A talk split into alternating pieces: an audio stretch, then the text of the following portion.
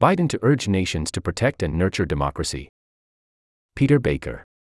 President Biden will attempt on Tuesday to focus global attention on the need to protect and nurture democracies, calling for the world to continue backing Ukraine and urging advanced nations to do more to bolster economies in the developing world.